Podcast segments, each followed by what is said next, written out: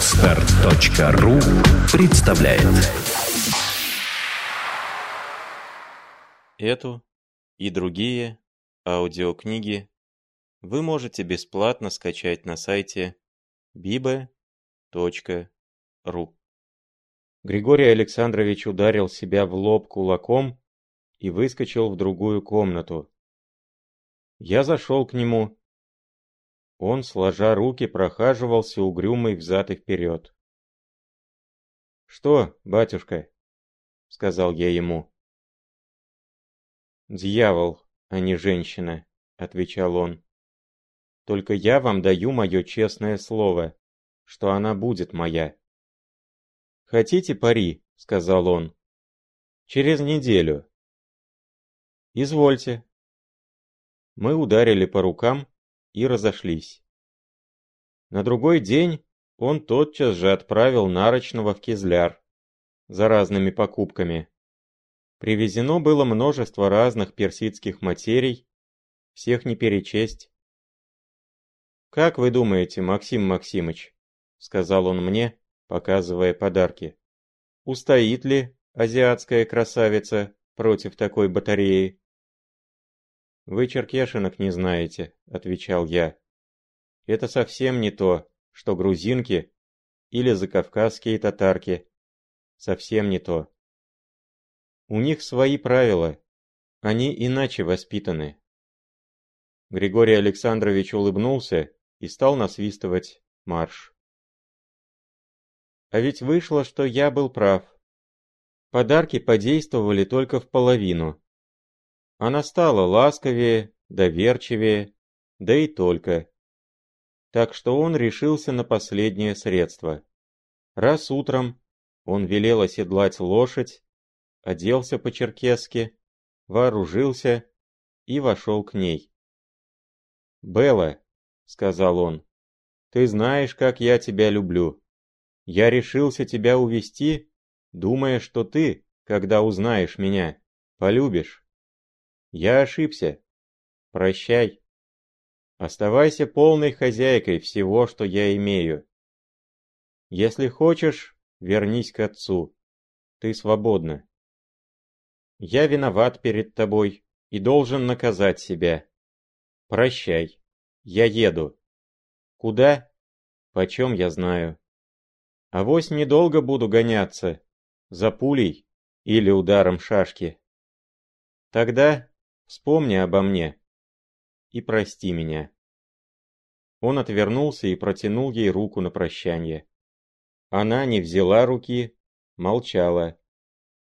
Только стоя за дверью, я мог в щель рассмотреть ее лицо. И мне стало жаль. Такая смертельная бледность покрыла это милое личико. Не слыша ответа, Печорин сделал несколько шагов к двери. Он дрожал. И сказать ли вам, я думаю, он в состоянии был исполнить в самом деле то, о чем говорил, шутя. Таков уж был человек, Бог его знает. Только едва он коснулся двери, как она вскочила, зарыдала и бросилась ему на шею. Поверите ли, я, стоя за дверью, также заплакал. То есть, знаете, не то чтоб заплакал, а так, глупость. Штабс-капитан замолчал. «Да, признаюсь», — сказал он потом, теребя усы. Мне стало досадно, что никогда ни одна женщина меня так не любила. «И продолжительно было их счастье?» – спросил я. «Да. Она нам призналась, что с того дня, как увидела Печорина, он часто ей грезился во сне, и что ни один мужчина никогда не производил на нее такого впечатления. Да, они были счастливы. «Как это скучно!» — воскликнул я невольно. В самом деле, я ожидал трагической развязки, и вдруг так неожиданно обмануть мои надежды. «Да неужели, — продолжал я, — отец не догадался, что она у вас в крепости?» То есть, кажется, он подозревал. Спустя несколько дней узнали мы, что старик убит. Вот как это случилось. Внимание мое пробудилось снова. Надо вам сказать, что Казбич вообразил, будто Азамат с согласия отца украл у него лошадь. По крайней мере, я так полагаю.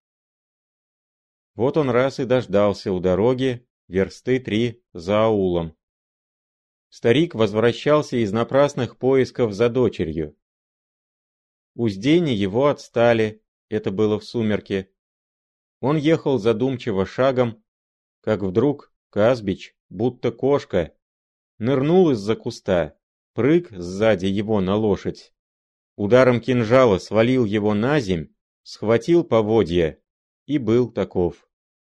Некоторые уздени все это видели с пригорка, они бросились догонять, только не догнали.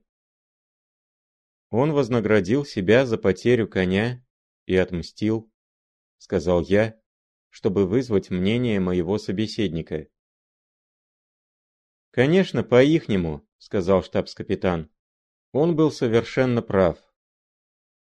Меня невольно поразила способность русского человека применяться к обычаям тех народов, среди которых ему случается жить.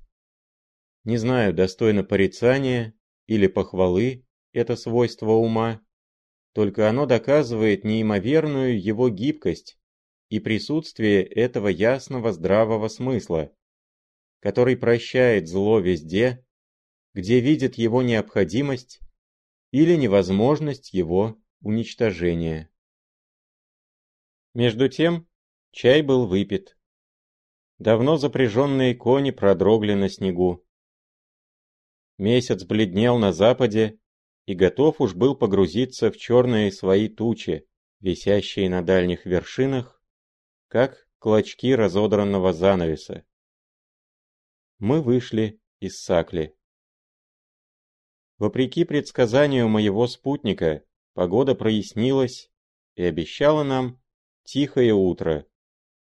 Хороводы звезд чудными узорами сплетались на далеком небосклоне, и одна за другой угасли, по мере того, как бледноватый отблеск востока разливался по темно-лиловому своду, озаряя постепенно крутые отлогости гор, покрытые девственными снегами.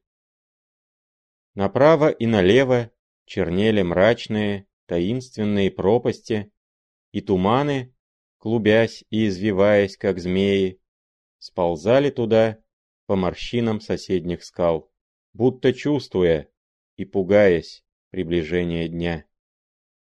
Тихо было все на небе и на земле, как в сердце человека в минуту утренней молитвы. Только изредка набегал прохладный ветер с востока, приподнимая гриву лошадей, покрытую инием мы тронулись в путь. С трудом пять худых кляч тащили наши повозки по извилистой дороге на Гуд-гору. Мы шли пешком сзади, подкладывая камни под колеса, когда лошади выбивались из сил. Казалось, дорога вела на небо, потому что сколько глаз мог разглядеть, она все поднималась и, наконец, пропадала в облаке, которая еще с вечера отдыхала на вершине гуд-горы, как коршун, ожидающий добычу. Снег хрустел под ногами нашими. Воздух становился так редок, что больно было дышать. Кровь поминутно приливала в голову, но совсем тем какое-то отрадное чувство распространилось по всем моим жилам, и мне было как-то весело, что я так высоко над миром. Чувство детское, не спорю. Но удаляясь от условий общества и приближаясь к природе, мы невольно становимся детьми. Все приобретенное отпадает от души, и она делается вновь такой, какой была некогда, и верно, будет когда-нибудь опять. Тот, кому случалось, как мне, бродить по горам пустынным и долго-долго всматриваться в их причудливые образы, и жадно глотать животворящий воздух, разлитой в их ущельях. Тот, конечно, поймет мое желание передать, рассказать, нарисовать эти волшебные картины. Вот, наконец, мы взобрались на Гуд-гору, остановились и оглянулись. На ней висело серое облако, и его холодное дыхание грозило близкой бурею. Но на востоке все было так ясно и золотисто, что мы, то есть я и штабс-капитан, совершенно о нем забыли. Да, и штабс-капитан. В сердцах простых чувство красоты и величия природы сильнее, живее во сто крат, чем в нас, восторженных рассказчиках на словах и на бумаге.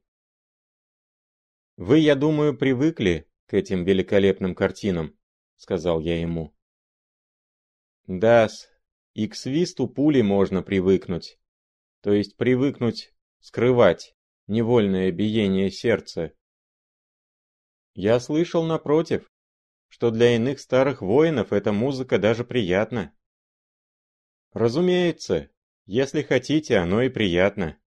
Только все же потому, что сердце бьется сильнее.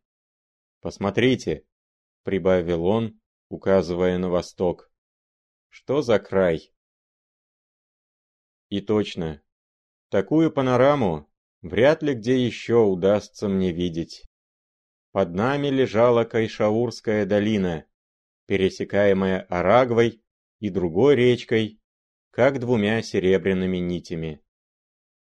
Голубоватый туман скользил по ней, убегая в соседние теснины от теплых лучей утра. Направо и налево гребни гор, один выше другого, пересекались, тянулись, покрытые снегами, кустарником. Вдали те же горы, но хоть бы две скалы, похожие одна на другую.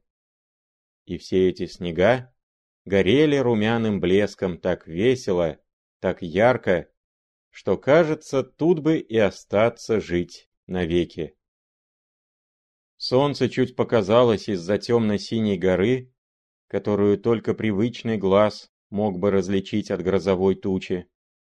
Но над солнцем была кровавая полоса, на которую мой товарищ обратил особенное внимание. «Я говорил вам, — воскликнул он, — что нынче будет погода.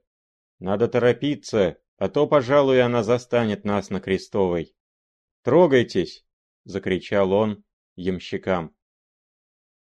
Подложили цепи под колеса вместо тормозов, чтобы они не раскатывались. Взяли лошадей под узцы и начали спускаться.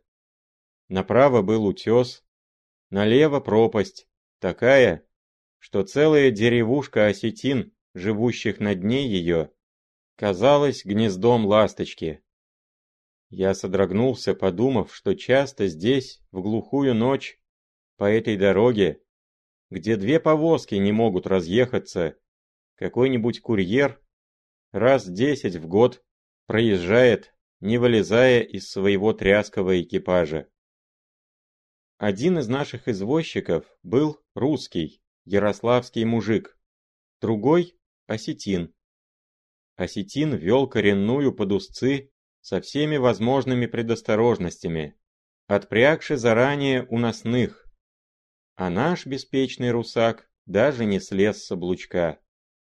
Когда я ему заметил, что он мог бы побеспокоиться в пользу хотя бы моего чемодана, за которым я вовсе не желал лазить в эту бездну, он отвечал мне.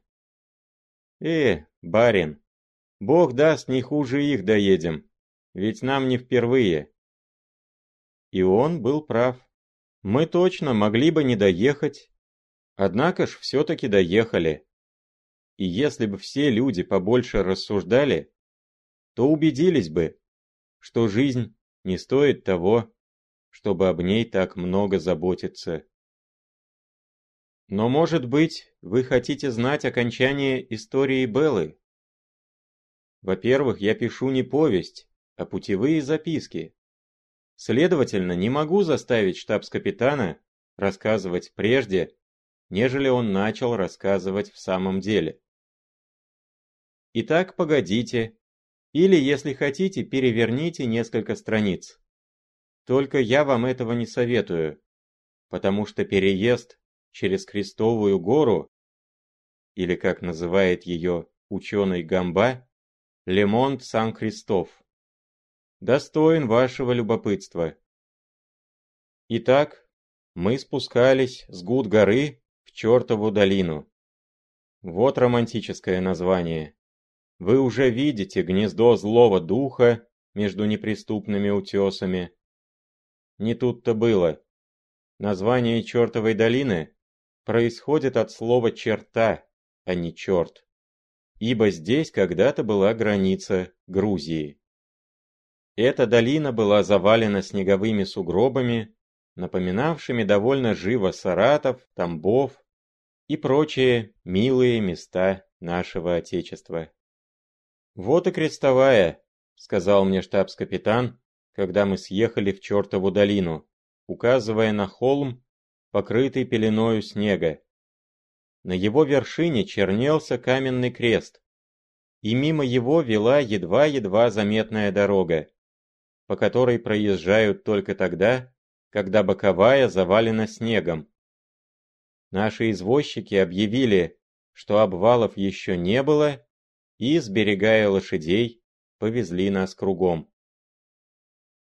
При повороте встретили мы человек пять осетин. Они предложили нам свои услуги и, уцепясь за колеса, с криком принялись тащить и поддерживать наши тележки. И точно, дорога опасная. Направо висели над нашими головами груды снега, готовые, кажется, при первом порыве ветра оборваться в ущелье. Узкая дорога частью была покрыта снегом, который в иных местах проваливался под ногами, в других превращался в лед от действия солнечных лучей и ночных морозов. Так что с трудом мы сами пробирались. Лошади падали. Налево зияла глубокая расселена, где катился поток, то скрываясь под ледяной корою, то с пеною прыгая по черным камням. В два часа едва могли бы обогнуть Крестовую гору. Две версты в два часа. Между тем тучи спустились, повалил град, снег. Ветер, врываясь в ущелье, ревел, свистал, как соловей-разбойник. И скоро каменный крест скрылся в тумане, которого волны одна другой гуще и теснее, набегали с востока. Кстати, об этом кресте существует странное, но всеобщее предание, будто его поставил император Петр I, проезжая через Кавказ. Но, во-первых, Петр был только в Дагестане, и, во-вторых, на кресте написано крупными буквами, что он поставлен по приказанию генерала Ермолова, а именно в 1824 году. Но предание, несмотря на надпись, так укоренилось, что право не знаешь, чему верить. Тем более, что мы не привыкли верить надписям. Нам должно было спускаться еще верст пять по обледеневшим скалам и топкому снегу, чтобы достигнуть станции Коби. Лошади измучились, мы продрогли. Метель гудела сильнее и сильнее, точно наша родимая, северная. Только ее дикие напевы были печальнее, заунывнее. И ты, изгнанница, думал я, плачешь о своих широких раздольных степях, там есть где развернуть холодные крылья. А здесь тебе душно и тесно, как орлу, который с криком бьется о решетку железной своей клетки. «Плохо», — говорил штабс-капитан. «Посмотрите, кругом ничего не видно, только туман да снег. Того и гляди, что свалимся в пропасть или засядем в трущобу. А там, пониже, чай, байдара так разыгралась, что и не переедешь. Уж это мне Азия. Что люди, что речки. Никак нельзя положиться. Извозчики с криком и бранью колотили лошадей, которые фыркали, упирались и не хотели ни за что в свете тронуться с места, несмотря на красноречие кнутов. «Ваше благородие», — сказал наконец один, — «ведь мы нынче до Коби не доедем. Не прикажете ли, пока мест можно, своротить налево? Вон там что-то на косогоре чернеется. Верно, Сакли. Там всегда с проезжающие останавливаются в погоду. Они говорят, что проведут, если дадите наводку, прибавил он, указывая на осетина. Знаю, братец, знаю без тебя, сказал штабс-капитан. Уж эти бестии рады придраться, чтобы сорвать наводку. Признайтесь, однако, сказал я, что без них нам было бы хуже. Все так, все так, пробормотал он. Уж эти мне проводники. Чутьем слышат, где можно попользоваться. Будто без них и нельзя найти дороги. Вот мы свернули налево, и кое-как, после многих хлопот, добрались до скудного приюта, состоявшего из двух саклей, сложенных из плит и булыжника, и обведенных такой же стеною. Оборванные хозяева приняли нас радушно. Я после узнал, что правительство им платит и кормит их с условием, чтобы они принимали путешественников, застигнутых бурею. «Все к лучшему», — сказал я, присев у огня. «Теперь вы мне доскажете вашу историю про Беллу. Я уверен, что этим не кончилось». «А почему же вы так уверены?» — отвечал мне штабс-капитан, примигивая с хитрой улыбкой.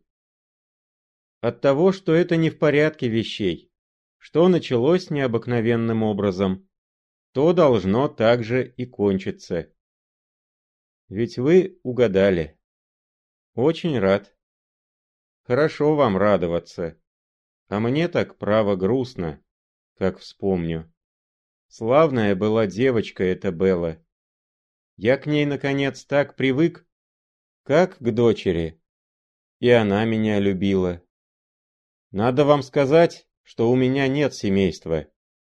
Об отце и матери я лет двенадцать уж не имею известия. А запастись женой не догадался раньше. Так теперь уж, знаете, и не к лицу. Я и рад был, что нашел кого баловать. Она бывало нам поет песни, Иль пляшет лезгинку, а уж как плясала.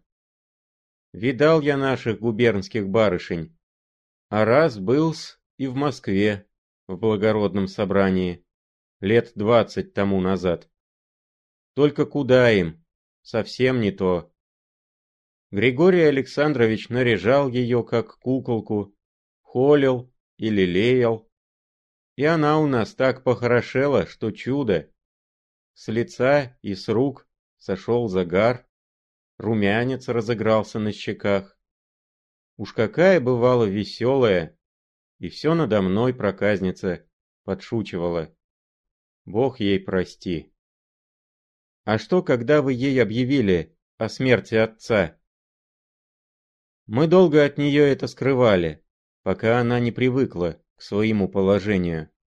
А когда сказали, так она Дня два поплакала, а потом забыла. Месяца четыре все шло как нельзя лучше. Григорий Александрович, я уж, кажется, говорил, страстно любил охоту. Бывало так его в лес и подмывает, за кабанами или козами. А тут хоть бы вышел за крепостной вал. Вот однако же смотрю, он стал снова задумываться ходит по комнате, загнув руки назад. Потом раз, не сказав никому, отправился стрелять.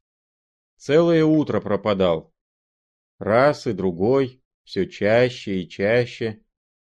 Нехорошо, подумал я. Верно, между ними черная кошка проскочила. Одно утро захожу к ним, как теперь перед глазами. Белла сидела на кровати в черном шелковом бешмете, бледненькая, такая печальная, что я испугался. «А где Печорин?» — спросил я. «На охоте». «Сегодня ушел?» Она молчала, как будто ей трудно было выговорить. «Нет, еще вчера», — наконец сказала она, тяжело вздохнув. «Уж не случилось ли с ним чего?» «Я вчера целый день думала, думала», — отвечала она сквозь слезы. «Придумывала разные несчастья. То казалось мне, что его ранил дикий кабан, то чеченец утащил в горы.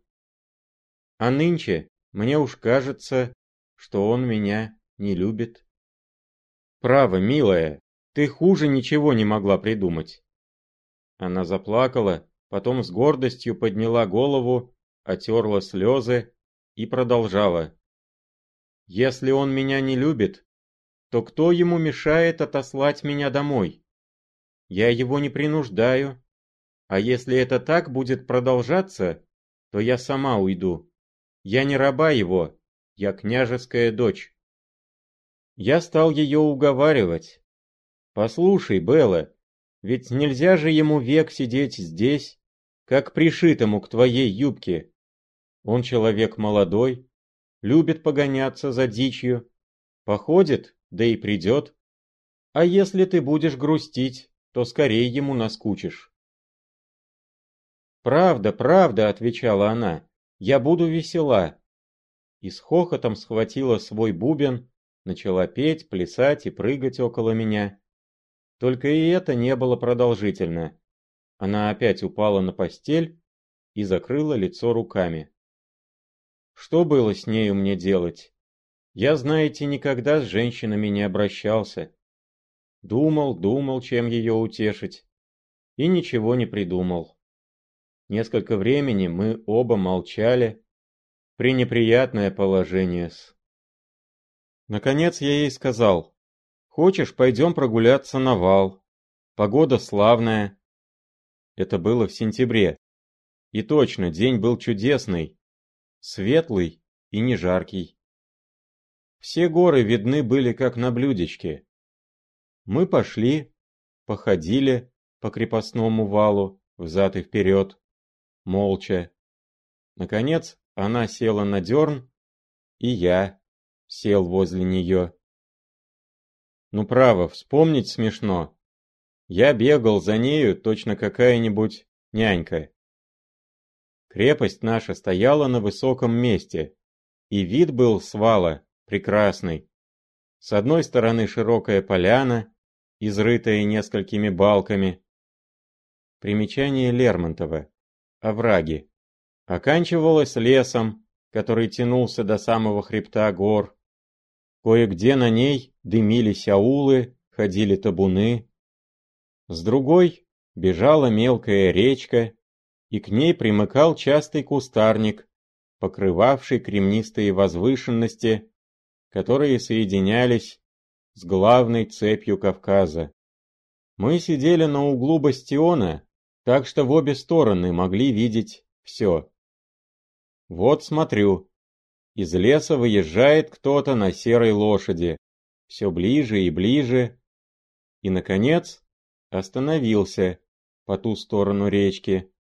Саженях в осте от нас. И начал кружить лошадь свою как бешеный. Что за притча? «Посмотри-ка, Белла», — сказал я. У тебя глаза молодые. Что это за джигит? Кого это он приехал тешить? Она взглянула и вскрикнула. Это Казбич. Ах, он разбойник. Смеяться, что ли, приехал над нами? Сматриваюсь.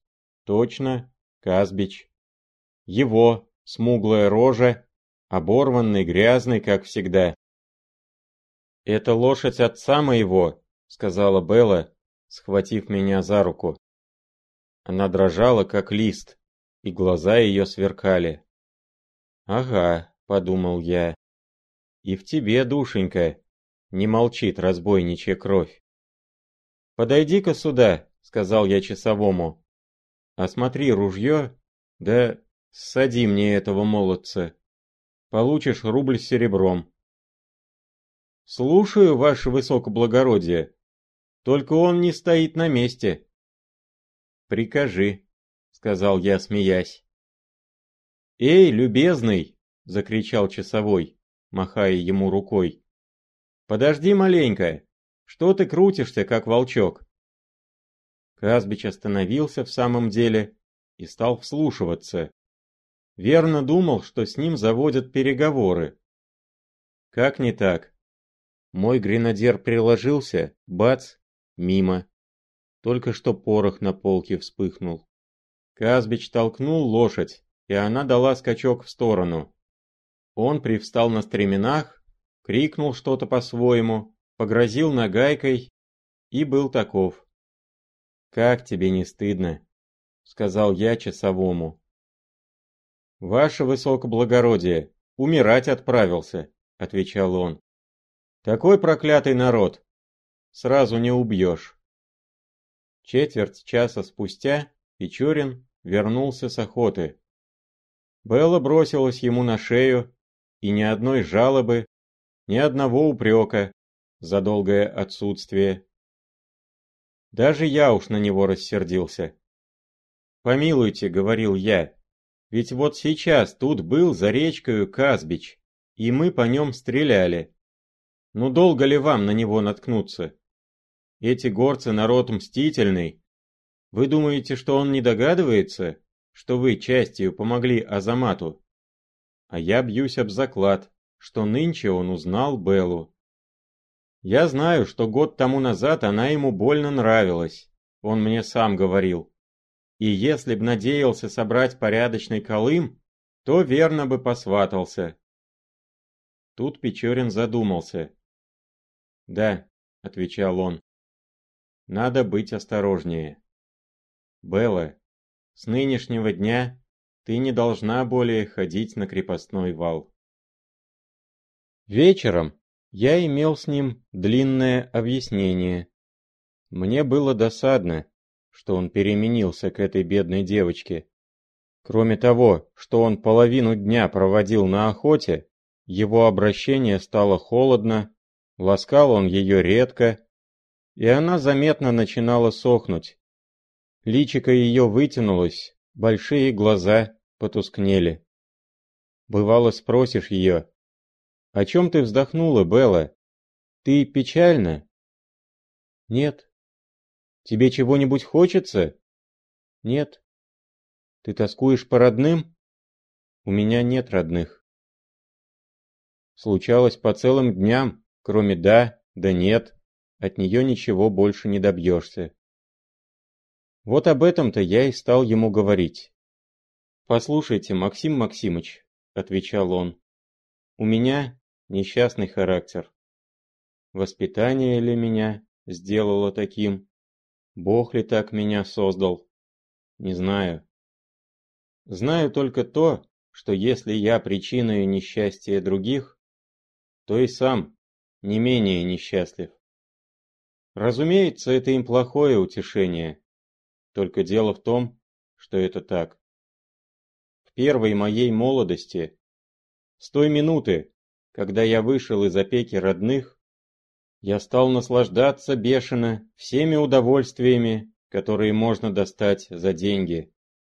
И, разумеется, удовольствия эти мне опротивили.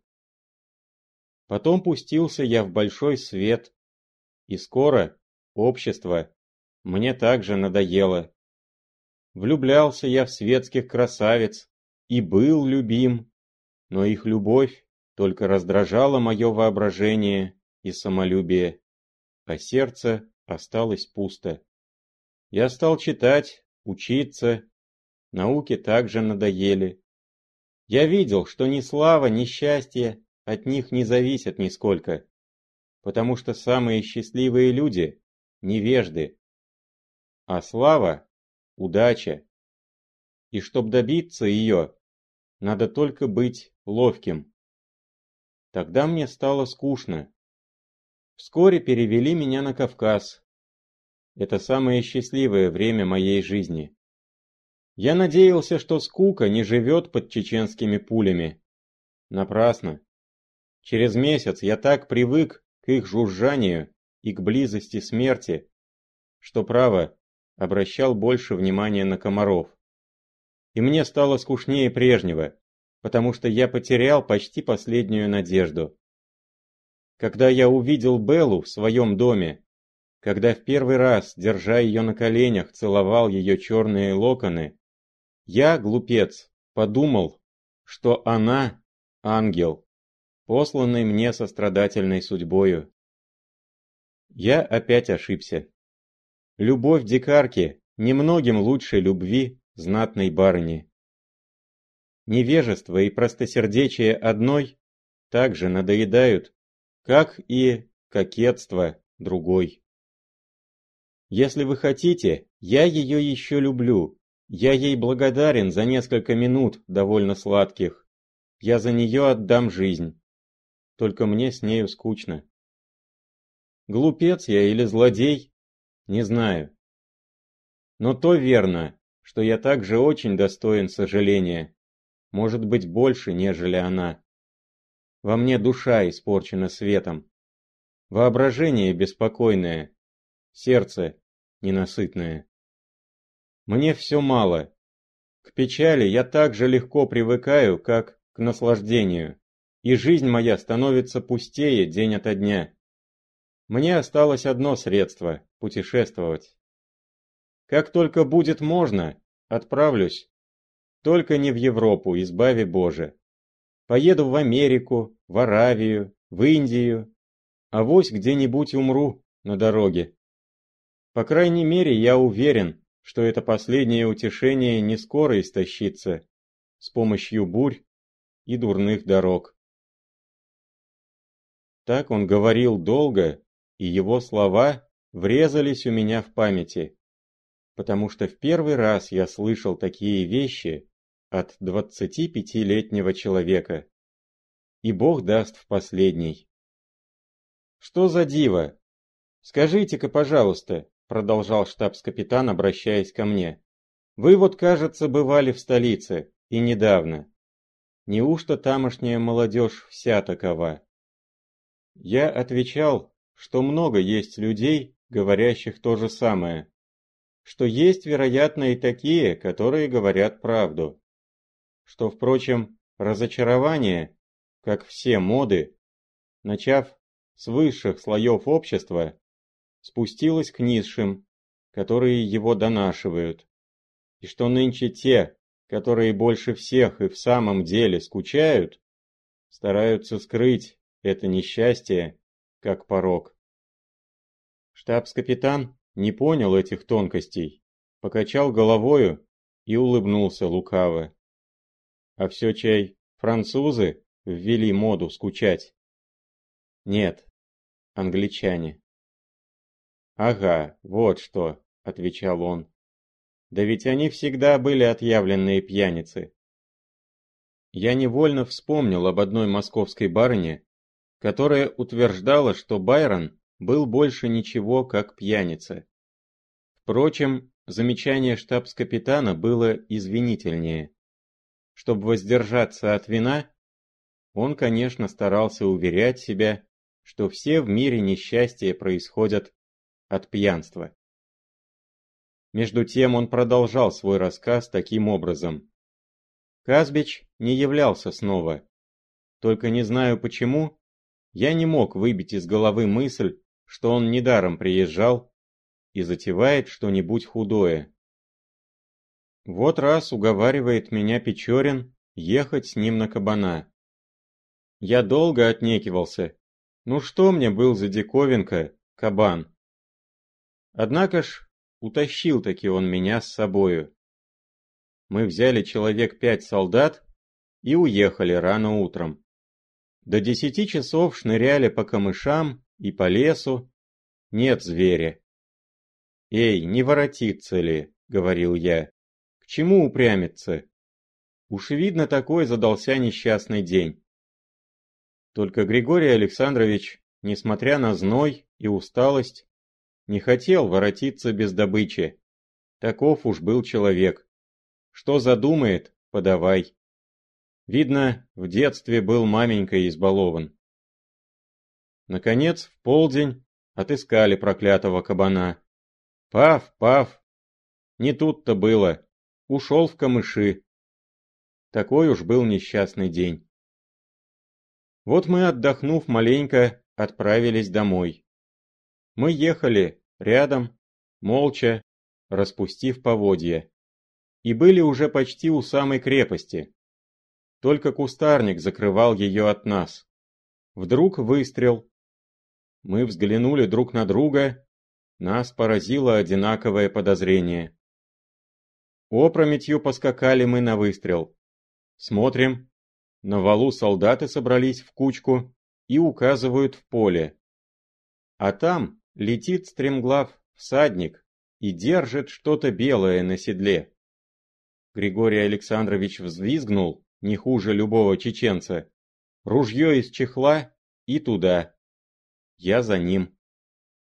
К счастью, по причине неудачной охоты, наши кони не были измучены.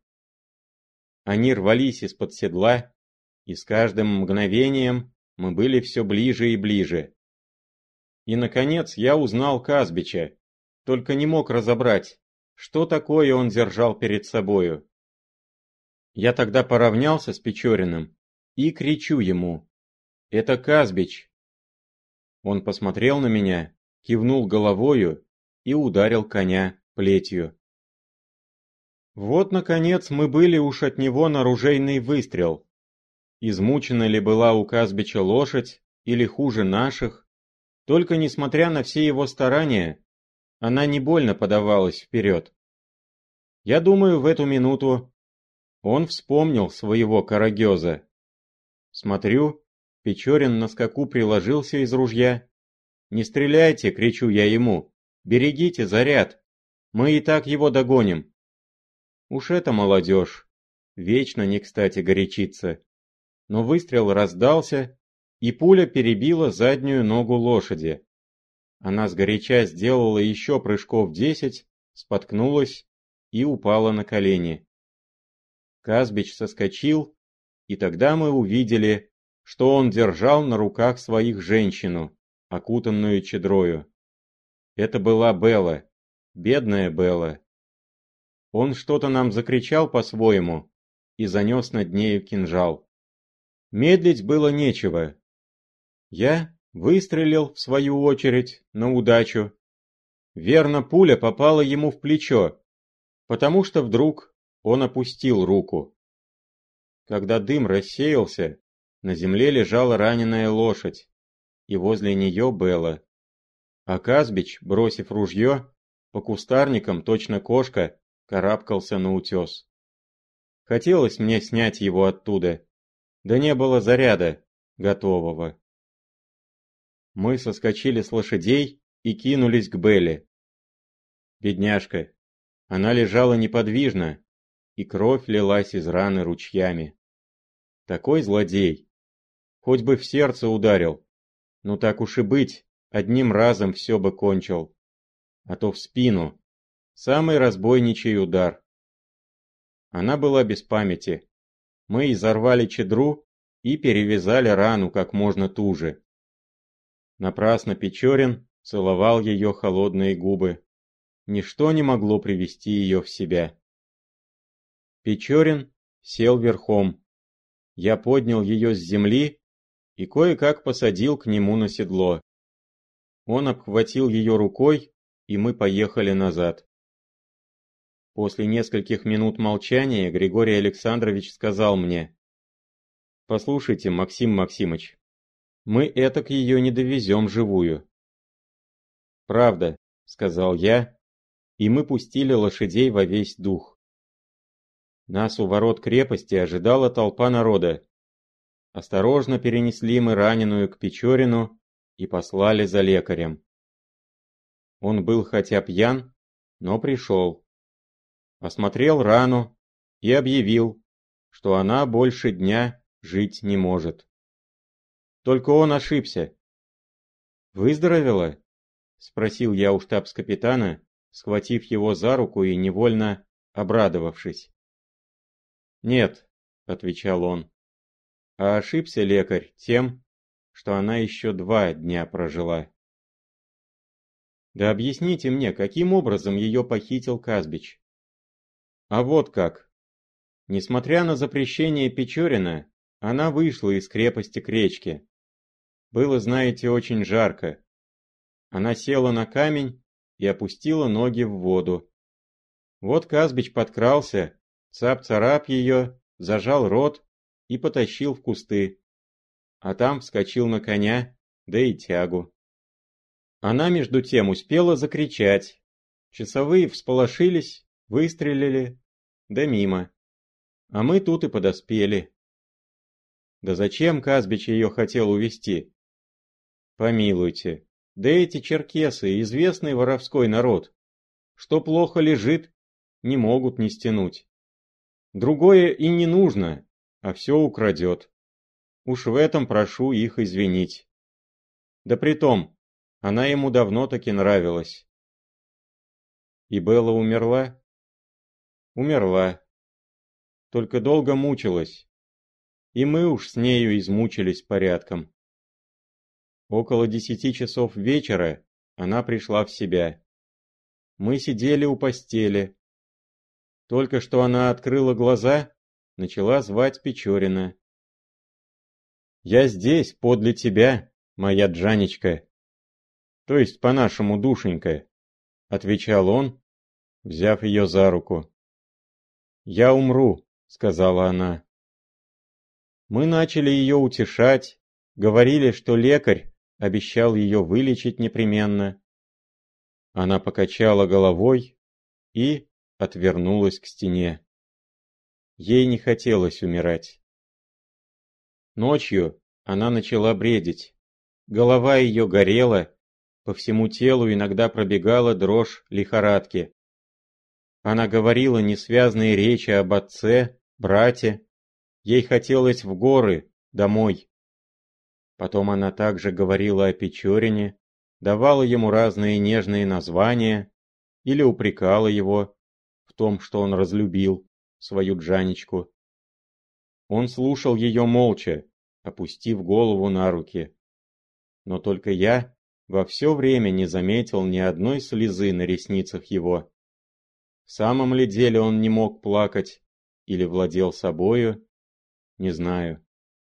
Что до меня, то я ничего жальче этого не видывал. К утру бред прошел. С час она лежала неподвижная, бледная и в такой слабости, что едва можно было заметить, что она дышит. Потом ей стало лучше, и она начала говорить. Только как вы думаете, о чем? Этакая мысль придет ведь только умирающему. Начала печалиться о том, что она не христианка, и что на том свете душа ее никогда не встретится с душою Григория Александровича, и что иная женщина будет в раю его подругой. Мне пришло на мысль окрестить ее перед смертью. Я ей это предложил. Она посмотрела на меня в нерешимости и долго не могла слова вымолвить. Наконец отвечала, что она умрет той вере, в какой родилась. Так прошел целый день. Как она переменилась в этот день. Бледные щеки впали, глаза сделались большие, большие, губы горели. Она чувствовала внутренний жар, как будто в груди у ней лежало раскаленное железо.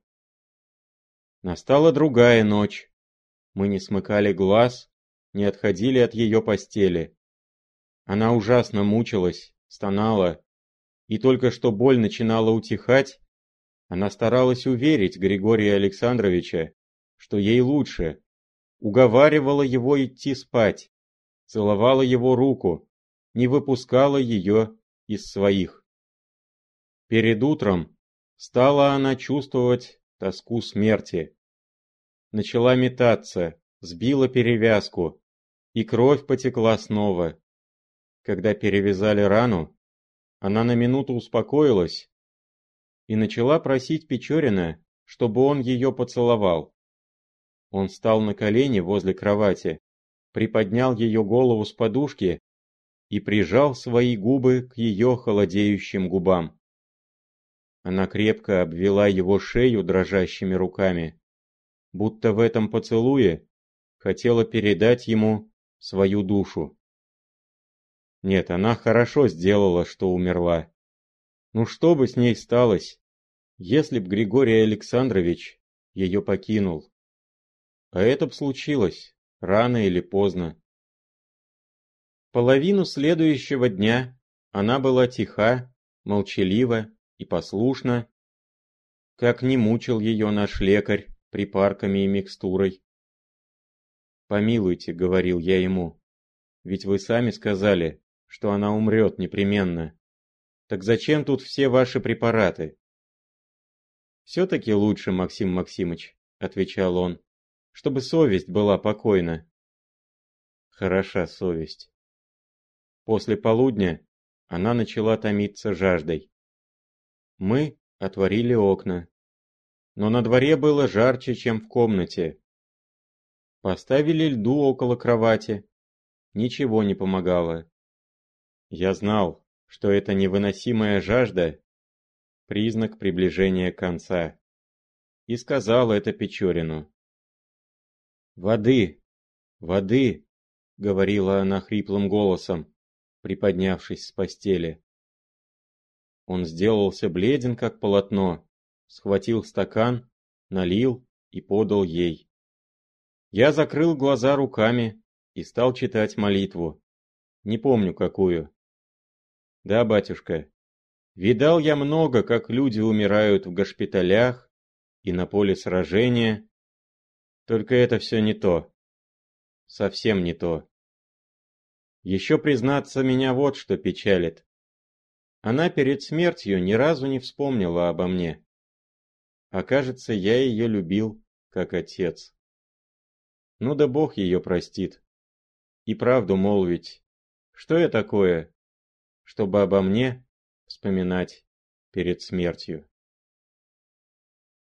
Только что она испила воды, как ей стало легче, а минуты через три она скончалась. Приложили зеркало к губам. Гладко. Я вывел Печорина вон из комнаты, и мы пошли на крепостной вал. Долго мы ходили взад и вперед рядом, не говоря ни слова, загнув руки на спину. Его лицо ничего не выражало особенного, и мне стало досадно. Я бы на его месте умер с горя. Наконец он сел на землю в тени и начал что-то чертить палочкой на песке. Я, знаете, больше для приличия хотел его утешить. Начал говорить. Он поднял голову и засмеялся. У меня мороз пробежал по коже от этого смеха. Я пошел заказывать гроб. Признаться, я частью для развлечения занялся этим. У меня был кусок термоламы, я обил ею гроб и украсил его черкесскими серебряными галунами, которых Григорий Александрович накупил для нее же. На другой день рано утром мы ее похоронили за крепостью, у речки, возле того места, где она в последний раз сидела. Кругом ее могилки теперь разрослись кусты белой акации и бузины. Я хотел было поставить крест, да знаете, неловко. Все-таки она была не христианка. «А что Печорин?» – спросил я. Печорин был долго нездоров, исхудал бедняжка, только никогда с этих пор мы не говорили об Элле. Я видел, что ему это будет неприятно. Так зачем же? Месяца три спустя его назначили в Энский полк, и он уехал в Грузию. Мы с тех пор не встречались. Да помнится, кто-то недавно мне говорил, что он возвратился в Россию, но в приказах по корпусу не было. Впрочем, до нашего брата вести поздно доходят.